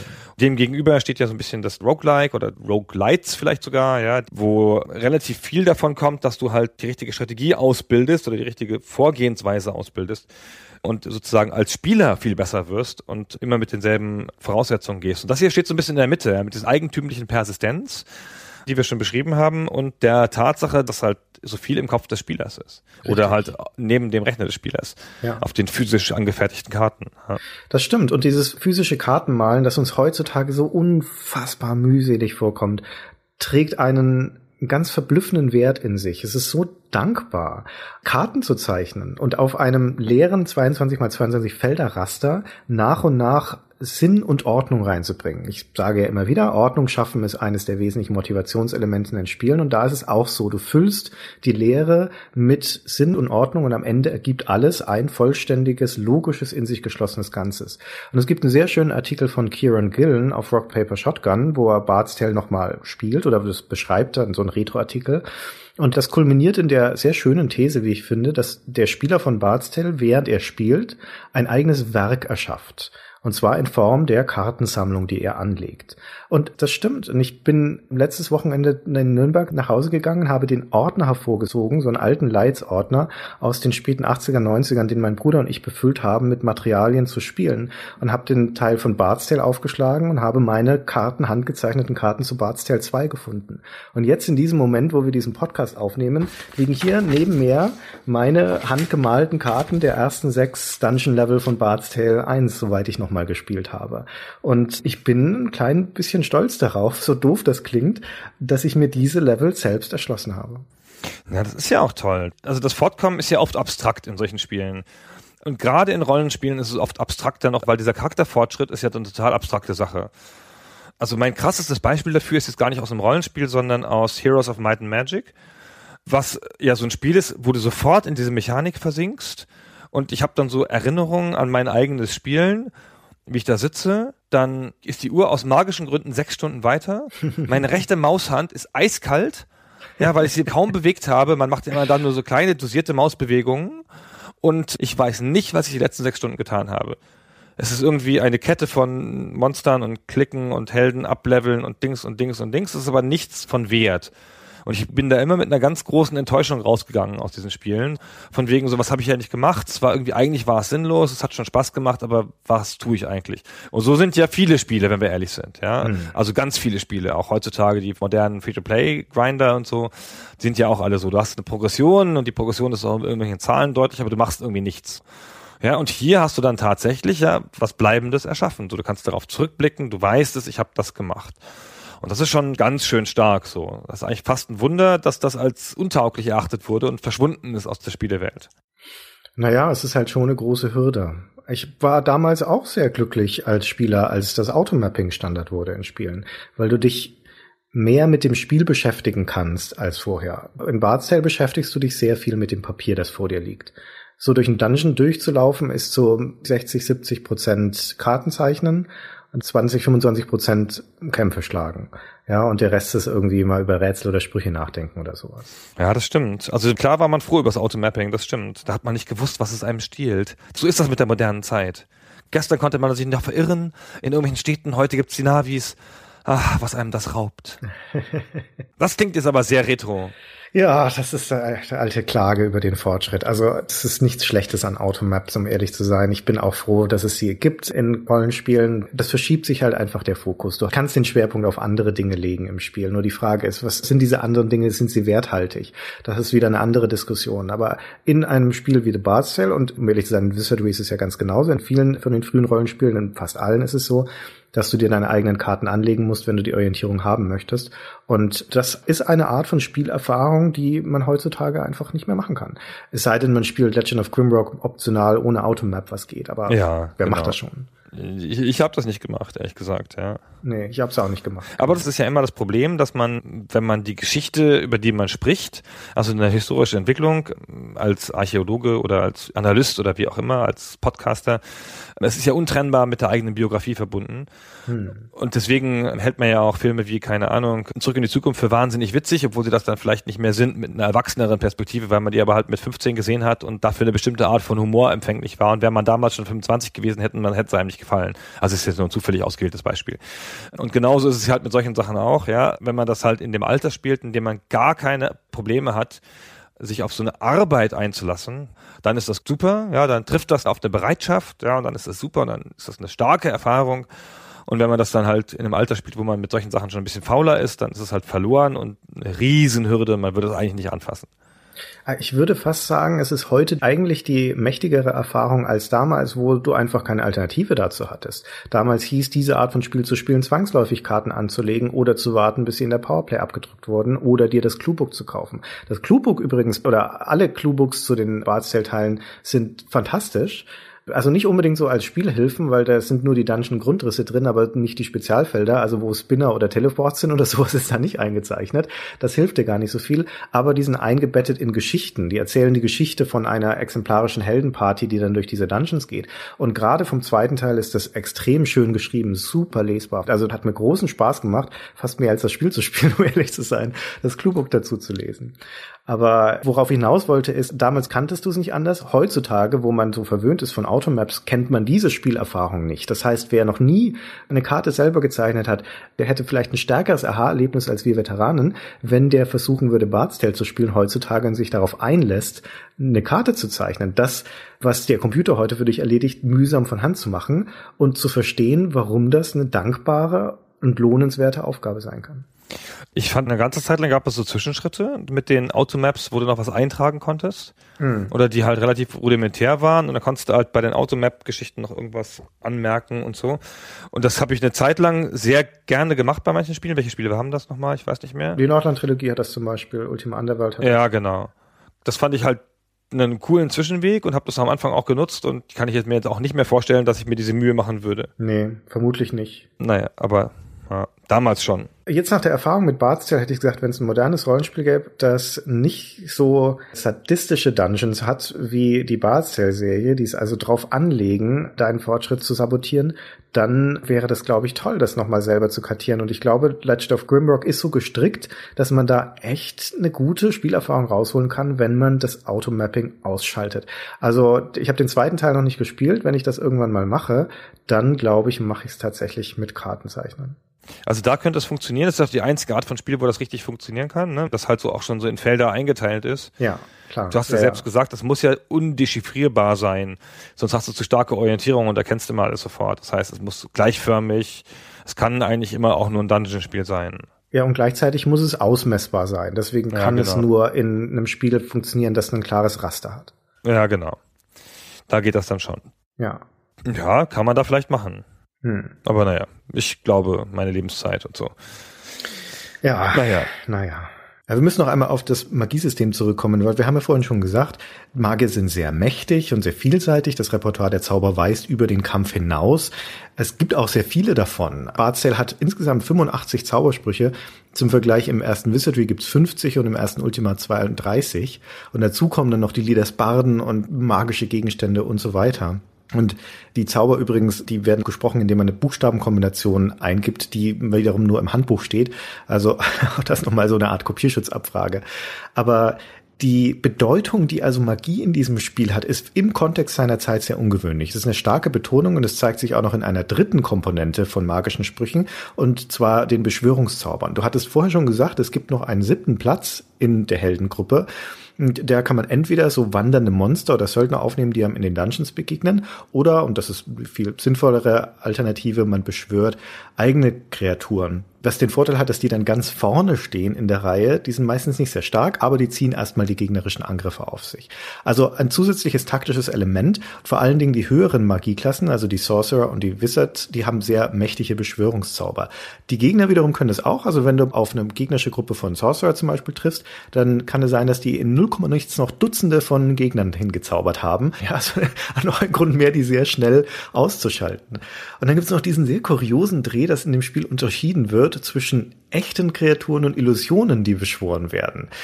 Illusionen funktionieren in jeder Hinsicht auch wie echte Kreaturen, können also auch die Gegner verletzen oder gegnerische Illusionen können dich verletzen, aber die kannst du mit einem Schlag loswerden, indem du einen Disbelief-Zauber sprichst, indem du also deiner Party quasi über den Weg der Magie nahelegst, da nicht dran zu glauben an diesen riesigen Drachen, der da gerade vor ihnen erschienen ist und puff, dann ist er weg. Und das ist eigentlich eine ziemlich unnötige Unterteilung, wenn du mich fragst, aber noch ein weiteres Element, das Bardsdale seinen Charme gibt. Genau. Gut. Wollen wir noch kurz drüber reden, von wem das eigentlich ist, das Spiel? Oh ja, also erstmal sagten wir schon, dass es von Interplay ist, ja, große Rollenspielfirma, hat ja hinterher noch sensationelle Sachen gemacht, Fallout und so, man erinnert sich. Ja, und äh, Baldur's Gate. Baldur's Gate, genau, ja, also die große Rollenspielfirma. Genau, das ist von Michael Cranford, ein bisschen komischer Charakter, gar nicht so ein typischer Charakter, ist nämlich ähm, eigentlich, ähm, ich weiß gar nicht was, ich habe das am Anfang gar nicht gecheckt. Der hatte einen Master of Divinity, was sehr geil klingt. Was auch so. immer das ist, ja. Also es ist was Theologisches jedenfalls, der Theologie studiert. Ja, genau. Also offenkundig ist es jemand, der Theologie studiert hat und Philosophie mhm. und da auch Professor war und hat auch noch Architektur studiert und alles mögliche. Aber der hat dann einen PhD in Religion und Sozialethik. Mhm. Hat auch publiziert über alle möglichen Sachen, so, die halt alle was mit Religion und Sozialethik zu tun haben. Es gibt eine Studie von ihm, die heißt Abraham im vierten Buch der Römer und dann geht's halt um die Rolle des Abraham da. Ja, und mhm. äh, das ist jetzt ein sehr spezifisches Wissen, dass man Spieldesignern jetzt nicht so, dass man damit nicht so richtig verbindet. Also Bibelstudien. Das ist das zweite Leben des Michael Cranford sozusagen. Das hat er nämlich gemacht, nachdem er Spieldesigner war, wenn man das überhaupt so nennen möchte. Also nachdem er Barzel gemacht hat und noch ein paar andere Spiele, hat er dann irgendwann das abgebrochen, hat gesagt, das reicht für mich mit den Spielen, jetzt gehöre ich Gott. Ja. Ich weiß nicht, ob er das so gesagt hat. Ich unterstelle es jetzt einfach. Das hat er bestimmt nicht so gesagt, aber weiß man nicht. Äh, genau. Also der war halt in erster Linie erstmal wie damals alle eigentlich Programmierer. Ja. Game Design war ja damals eher ein Feld, das nicht so mit spezifischen Leuten besetzt war, die das halt hauptberuflich gemacht haben, sondern wie auch bei der Art oder bei der Musik haben wir damals immer Programmierer das mitgemacht, die halt noch ein anderes Talent hatten wo sich dann raus ähm, der Begriff der Programmer Art entwickelt hat, also für Spiele, wo die Grafiken von Programmierern sind und ähm, naja. Hinterher hat man dann das Grafiker machen lassen, was auch ein Fortschritt war. genau. Und der war halt der Programmierer von Tale und Tale 2. Also Barzel 3 war auch schon nicht mehr dabei und hat eine Reihe von Programmieraufgaben im Gaming übernommen. Der hat die Apple-Version von Donkey Kong gemacht und die C64-Version von Super Saxon. Also hat, das sind einfach Programmierports, ja. Hm. Also wo er nichts Besonderes selber gemacht hat, noch außer das zu programmieren. Also schon interessant, ja. So ein Riesending und ansonsten, hm. Naja, das hat ja auch seine Vorgeschichte. Der hat 83 hat er ein Spiel namens Maze Master für den C64 geschrieben, was auch schon Wizardry-Klon war. Und dann hat mhm. er den Prototypen für den Nachfolger, den Brian Fargo, gezeigt, der ein alter Kumpel von ihm aus einer Rollenspielgruppe war. Die haben gemeinsam D&D gespielt. Und er hat gesagt, hey, ganz cool, du magst das nicht für uns entwickeln. Und Brian Fargo wiederum ist einer der Gründungsmitglieder von Interplay, die damals in den frühen 80ern einfach eine kleine Klitsche waren. Ja, dann später in den späten 80ern, 90ern eine der wichtigsten amerikanischen Spielefirmen mit, na, du sagtest das schon, Fallout und noch vielen anderen Spielen. Aber damals hatten sie gerade erst drei Spiele rausgebracht, Text Adventures für Activision, ja, die okay waren, aber mehr oder weniger unter ferner liefen, liefen. Erst das Bart's Tale, das eben der Michael Cranford da quasi mit reingebracht hat, das war der Durchbruch. Das war der erste große Hit von Interplay. Genau, oh, Maze Master hatte ich vergessen. Gut, dass du es nochmal erwähnst. Hm. Das ist ja nur zwei Jahre vorher, ne? Das ist ja genau. quasi dasselbe Spiel, also angelegt sozusagen, genau. aber halt. Krude Version davon. Ganz, ja. ganz, ganz, ganz krude Version, genau. Hm. Alles nur so ohne Texturen und ganz simpel und so. Hm. Mit ganz viel Program Art. Genau. Das hat er auch alleine gemacht. Also das war richtig sein Spiel und so. Da hat er halt gezeigt, dass er solche Systeme programmieren kann und sich überlegen kann und so. Ja, und das Barzel war ja dann auch sein Baby. Auch wenn da andere Leute noch dran mitgewirkt haben, zwar durchaus einige bekannte Namen. Der Brian Fargo, der Geschäftsführer von Interplay zum Beispiel, der hat einige von den Dungeon-Karten beigesteuert. Und hier Larry Holland, den du schon in unserer X-Wing vs. Wing Commander Folge erwähnt hattest, den späteren Simulationsguru bei LucasArts, der hat die Musik gemacht für The Bard's Tale, eines seiner Frühwerke sozusagen. Und ein weiterer Mitbegründer von Interplay, der Bill Heinemann, der hat Programmroutinen beigesteuert und der ist auch derjenige, der die Serie dann später übernommen hat. Also, naja, du sagtest ja, bei Teil 3 war der Michael Cranford nicht mehr dabei, ab da hat's dann der Bill Heinemann gemacht lustig, wie das damals, ich kann mir das überhaupt nicht mehr vorstellen, wie das damals zusammengekommen ist. Diese ganzen Leute, die hinterher so berühmt waren, die damals alle in ihren Zwanzigern waren und mal irgendwelche Sachen gemacht haben, so, hm, ach so, probieren wir mal aus. Oh, geht schon, ja. Ja, und das ist die Branche ja. noch kleiner damals, ne? Ja, wie gesagt, ein total populäres Spiel geworden, riesiger Erfolg, kommerzieller Erfolg von Interplay. Hatten sie auch nicht so richtig damit gerechnet. Das sieht man als historisches Artefakt noch an dem Namen des Spiels. Das hieß nämlich gar nicht The Bard's Tale, oder sagen wir so, The Bard's Tale war nicht der Hauptname des Spiels, sondern das war der Untertitel. Die Spielerei hieß eigentlich Tales of the Unknown. Und so steht's auch auf der Packung des ersten Teils. Tales of the Unknown, Folge 1, The Bard's Tale, die Erzählung des Baden. Und der zweite Teil sollte dann The Archmage's Tale heißen und der dritte Teil The Thief's Tale. Und dann haben sie aber festgestellt, dass das so populär war, das Spiel, so weit sich verbreitet hat. Und auf der Packung stand The Bard's Tale groß in der Mitte und Tales of the Unknown stand relativ unscheinbar klein oben drauf und niemand hat überhaupt so recht begriffen, dass das Tales of the Unknown der Hauptname ist, sondern alle sagten immer The Bard's Tale, The Bard's Tale. Und dann hat sich Interplay und Brian Fargo ganz pragmatisch dazu entschieden, ja, dann nennen wir die Serie halt so, ne? Ab jetzt heißt sie The Bard's Tale. Das ist so lustig. Jetzt bin mal wieder, ey, wie wichtig es ist, sich beim Grafikdesign ein bisschen zusammenzureißen und sich mal genau zu überlegen ja, genau. und das mal Leuten zu zeigen, die da nicht beteiligt waren. Was denken Sie, wie dieses Spiel heißt? Ja, Bard's Tale. Nein, Sie Depp! Da oben steht's doch. Was steht da? Das steht doch ganz klein da und einfarbig. In der Mitte steht doch der Titel. Nein, der Titel steht oben. Man liest von oben. Ja, hm, schwierig. So schwierig, schwierig. Sein. Oder nicht? Ja, bestimmt ja. irgendwie, ja. Also, ach, na, das steht halt auf dieser Grafik und so. Das ist halt sehr lustig. Und überhaupt ein schönes Titelbild, das die Packung hat. Schöne viereckige Packung übrigens auch. Mit so Ornamenten am Rand und ein paar arkanen Symbolen. Und in der Mitte so ein Stimmungsbild von einem dicken Barden, der mit einer Harfe, so einer kleinen Harfe, da vorspielt. Und im Hintergrund sind so verschlungene Musterlinien, die übrigens genau aussehen, wie man auf Kästchenpapier zeichnet. Ja. Ja. Der Kern des Spiels ist schon im Coverbild dargelegt. Es geht um die Kartierung von Labyrinthen im Wesentlichen. Das ist ein sehr ehrliches Spiel. Ist das so eigentlich oder ist das Zufall? Nee, ne? Das ist ja, vermutlich ist Zufall. Ja, ne? Ja, Glaube ich auch. Aber es ist trotzdem, das ist schon ein schöner Zufall dann.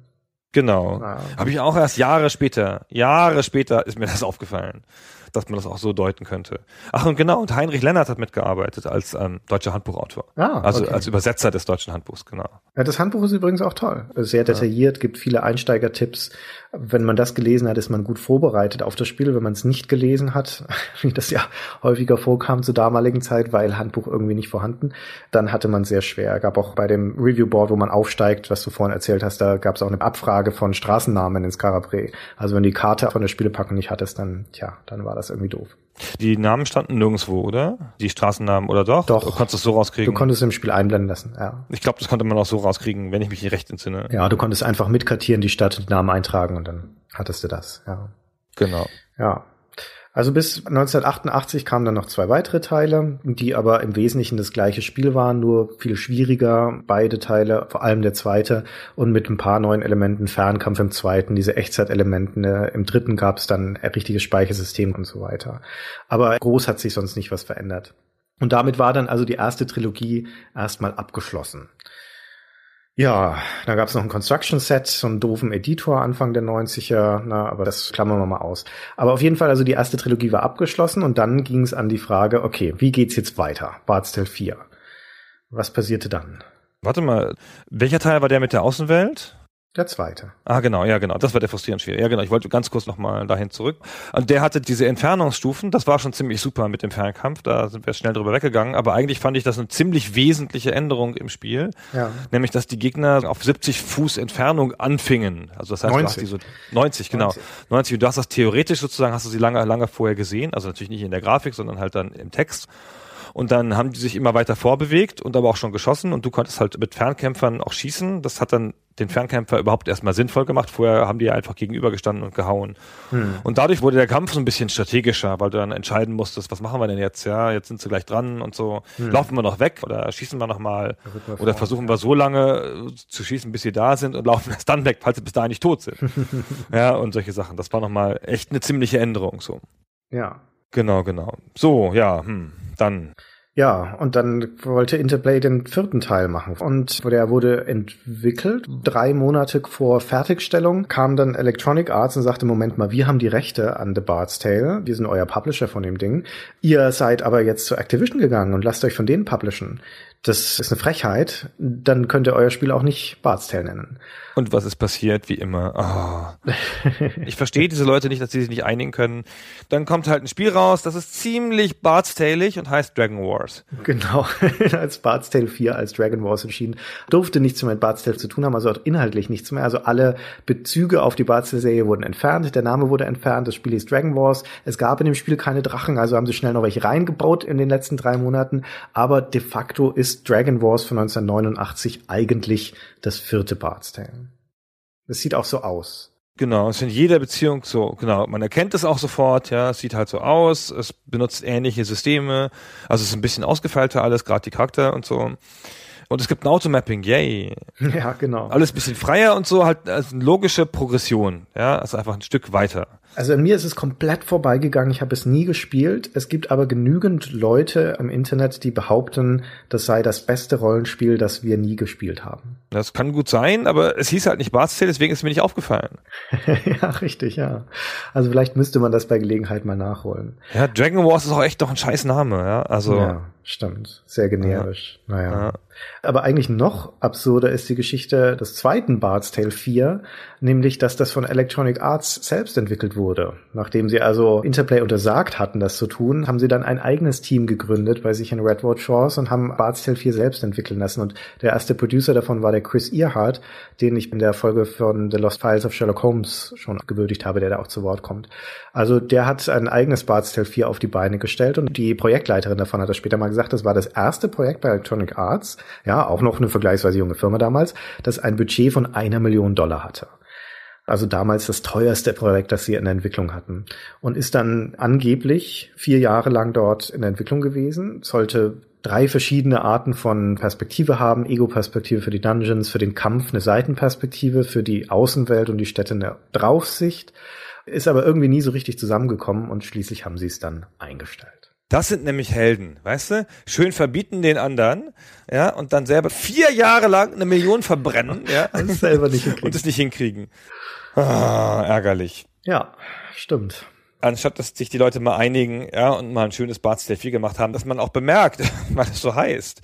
ah, so eine Gemeinheit, ey. Ja, dann kam ja lange Zeit nichts und dann kam der dritte Anlauf von Bard's Tale 4, nämlich äh, von 2004, das Spiel, das The Bard's Tale einfach nur heißt, von Inexile, das damals dann nach dem Bankrott von Interplay die neue Firma von Brian Fargo war. Und das heißt aber auch nur deswegen The Bard's Tale, nicht weil Electronic Arts denen die Rechte gegeben hätte, dem guten Fargo, sondern weil die einfach vergessen hatten, meines Wissens nach den Namen schützen zu lassen, also die Namensrechte zu verlängern und dann ist halt einfach das ausgelaufen und dann hat sich's der Fargo geschnappt. Also er konnte es dann The Bard's Tale nennen, aber er durfte trotzdem trotzdem nichts Inhaltliches aus der Reihe verwenden. Deswegen hat The Bard's Tale von 2004 nichts, aber auch gar nichts mit dem Original Bard's Tale zu tun. Das ist ein bisschen schwer zu verstehen, finde ich.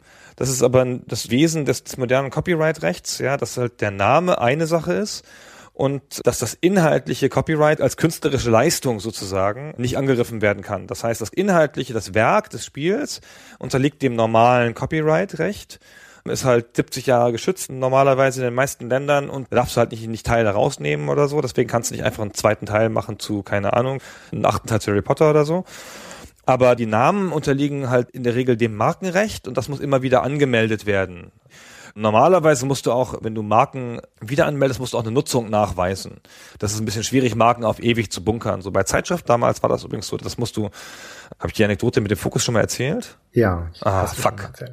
Aber erzähl sie gerne nochmal. Gut, das was nochmal. Nee, nee, nee. Man merke es jetzt, ne? nicht so wie du letztes Mal. Das ist ja wurscht. Ja, also da muss man das Markenrecht mal wieder alle halbe Jahre erneuern, sogar und wenn man da keine Zeitschrift rausbringt, dann geht's nicht. Das ist übrigens auch einer der Gründe, warum ab und zu mal unmotiviert Jahre später Compilations von alten Spielen rauskommen oder irgendwas nochmal irgendwo veröffentlicht wird bei, keine Ahnung, Steam oder sowas, weil dieser Nutzungsnachweis da sein muss, damit du das Markenrecht verlängern darfst. Genau. Ja. ja.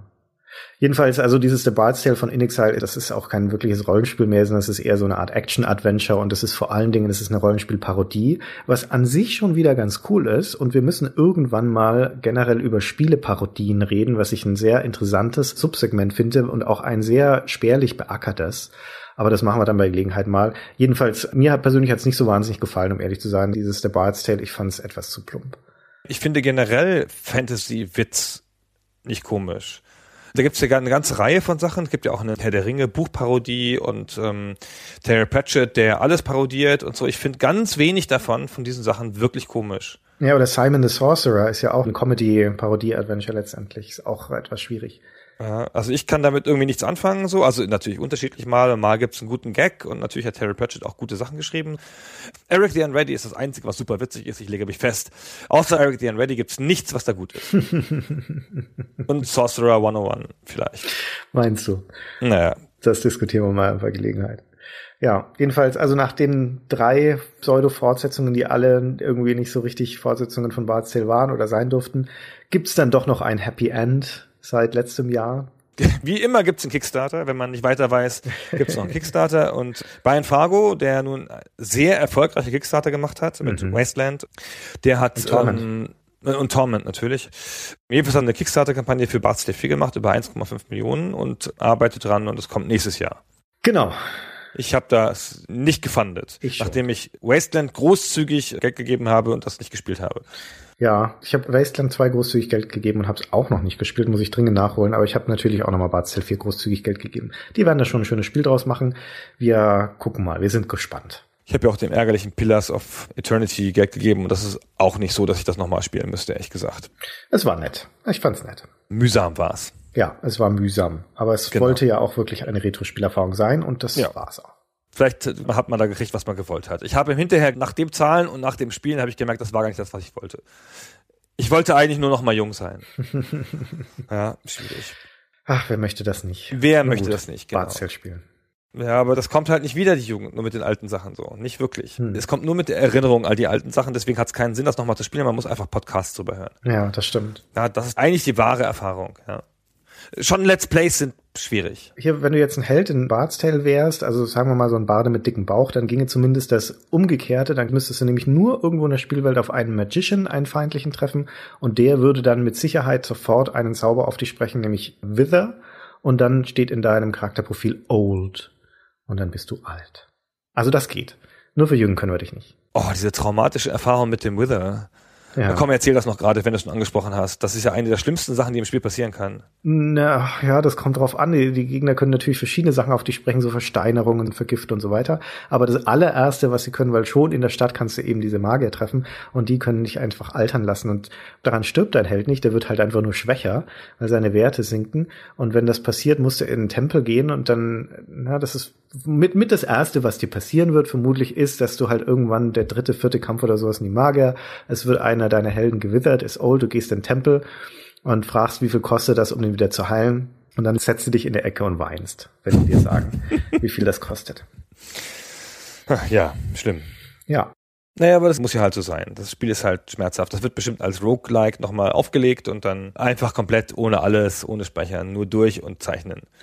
Ja, es ist schwierig, es ist sperrig und trotzdem ist es auch zugänglich und es ist einfach und es ist schön, na, wie wir es am Anfang schon gesagt haben, alles eine Frage des Kontexts und der Betrachtung in seiner Zeit. Aber es ist auf jeden Fall ein Meilenstein für die Rollenspiele gewesen. Wir haben ihm viel zu verdanken. Ich, wie gesagt, meine erste Rollenspielerfahrung, so kurz und verwirrend sie gewesen sein mag, aber das hat dann doch den Grundstein gelegt für ein lebenslanges Fansein dieses Genres. Das stimmt. Das ist ein guter Punkt übrigens. Das war sicherlich für viele in diesem Zeitraum der erste Kontakt. Ja, und auch vor allen Dingen ein Kontakt, der einem dann geblieben ist. Und ab da mag man solche Spiele, weil es ja auch gut war. Hm. Das hat auch ein bisschen den Einstieg über die Pen-and-Paper-Rollenspiele ersetzt, den ja auch nicht jeder hatte. Ja, Pen-and-Paper-Rollenspiele waren ja nicht so groß, wie man manchmal denkt. Das haben nicht so viele gespielt. Nur in unserem Bekanntenkreis natürlich jeder.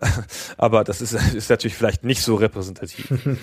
ja, und dann ist halt das dein erster Kontakt gewesen mit diesen ganzen Regelsystemen, ja, die ja auch immer wieder kommen. Ja, das bildet mhm. dich ja aus für alle möglichen Sachen, die du noch brauchst hinterher.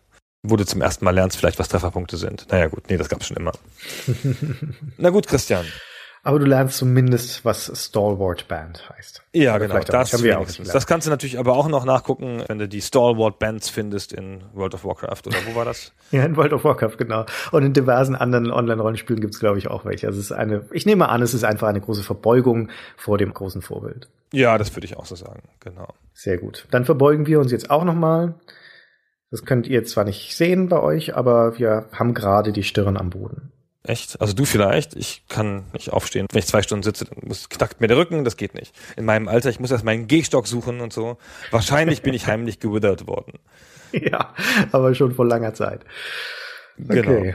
Gut, dann bedanken wir uns fürs Zuhören, freuen uns über Kommentare und Hinweise auf doppelt erzählte Anekdoten und solche Sachen und sagen bis zum nächsten Mal. Bis dann. Tschüss.